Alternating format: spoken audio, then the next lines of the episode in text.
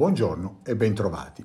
La notizia che la Casa Bianca e i leader repubblicani del Congresso avessero raggiunto un accordo nel fine settimana precedente per aumentare il limite del debito federale non aveva rassicurato completamente i mercati finanziari che, soltanto venerdì, una volta che il disegno di legge è tornato al presidente Biden per la sua conversione in legge dopo l'approvazione del Senato, hanno definitivamente accantonato i timori di un possibile default del debito pubblico statunitense. Gli investitori hanno così potuto concentrarsi concentrarsi nuovamente sui dati economici, in modo particolare sui dati relativi all'occupazione, che hanno offerto diverse e contrapposte chiavi di lettura della congiuntura attuale. La pubblicazione dei dati sui nuovi posti di lavoro, cresciuti molto più del previsto ad aprile, ed il numero di nuovi occupati non agricoli a maggio, sorprendentemente saliti a 339.000 rispetto alle attese di 190.000, hanno confermato che il mercato del lavoro è ancora in ottima salute, ma i dettagli del rapporto ed il tasso di disoccupazione, salito a maggio al 3,7% dal 3,4%, suggeriscono che le condizioni per i lavoratori siano più difficili e le dinamiche salariali forniranno all'economia meno supporto rispetto agli ultimi trimestri, alimentando nuove speranze per una pausa della Banca Centrale USA nel rialzo dei tassi ed un atterraggio morbido per l'economia. Un altro segnale incoraggiante per i tassi di interessi è giunto dalla pubblicazione dell'indice dei responsabili degli acquisti. Mentre l'indicatore ISM, come previsto, ha mostrato la settima contrazione mensile consecutiva dell'attività industriale, i prezzi pagati per le forniture ed altri fattori produttivi evidenziano un rallentamento rispetto alle attese. Anche in Europa l'inflazione sembra dare segni di rallentamento, ma la Banca Centrale Europea non intende ancora cambiare la politica monetaria. L'inflazione complessiva dell'Eurozona è scesa al 6,1% annuo a maggio dal 7% di aprile, al di sotto della stima di consenso del 6,3%. Il tasso core, che esclude i prezzi di cibo ed energia, si è attestato al 5,3%, anch'esso in miglioramento rispetto al mese precedente e al di sotto delle aspettative. Nonostante questi dati, la Presidente della Banca Centrale Europea, Christine Lagarde, ha ribadito che l'inflazione è ancora troppo alta ed è destinata a rimanere tale per troppo tempo. Ha inoltre aggiunto che abbiamo ancora terreno da percorrere per portare i tassi di interesse a livelli sufficientemente restrittivi, segnalando quindi il desiderio di inasprire ulteriormente la politica monetaria. In Cina, dopo l'entusiasmo per la riapertura, la crescita economica stenta a ripartire. L'indice ufficiale dei responsabili degli acquisti, PMI cinese, è sceso al 48,8, segnando il secondo mese consecutivo di contrazione.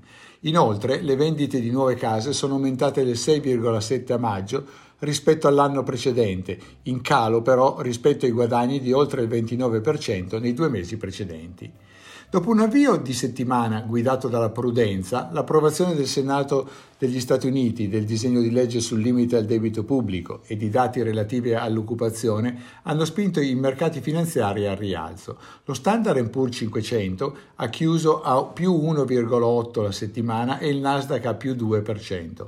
L'Eurostock 50 ha parzialmente recuperato dai minimi della settimana, chiudendo a meno 0,4%. Il Nikkei, più 0,4%, ha proseguito nella sua corsa, supportato dagli acquisti degli investitori stranieri.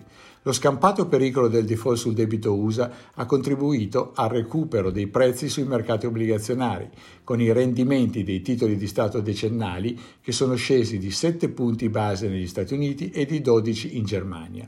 Il dollaro è rimasto stabile nei confronti dell'euro. L'oro è sceso dell'1% e il petrolio Brent è salito dello 0,6%.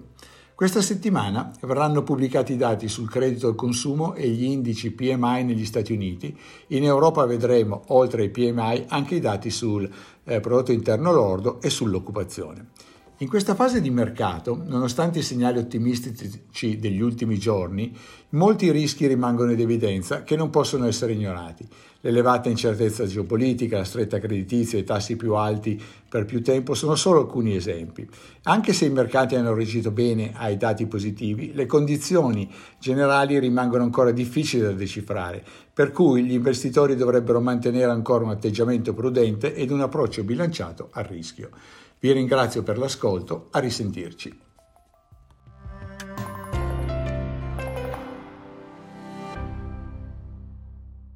Presente registrazione audio ha finalità meramente informative. Le informazioni in essa contenute non rappresentano un'offerta di acquisto o vendita di prodotti finanziari, una raccomandazione di investimento e non sono da intendere come ricerca in materia di investimenti o analisi finanziaria. Le opinioni espresse riflettono il giudizio di Amundi al momento della loro diffusione e sono suscettibili di variazioni in qualunque momento, senza che da ciò derivi un obbligo di comunicazione in capo ad Amundi. Non si garantisce l'idoneità a qualsiasi scopo di investimento delle informazioni fornite, le quali non devono essere utilizzate come unica base per assumere decisioni di investimento. Eventuali dati riferiti a performance passate non sono un indicatore attendibile di performance attuali o future.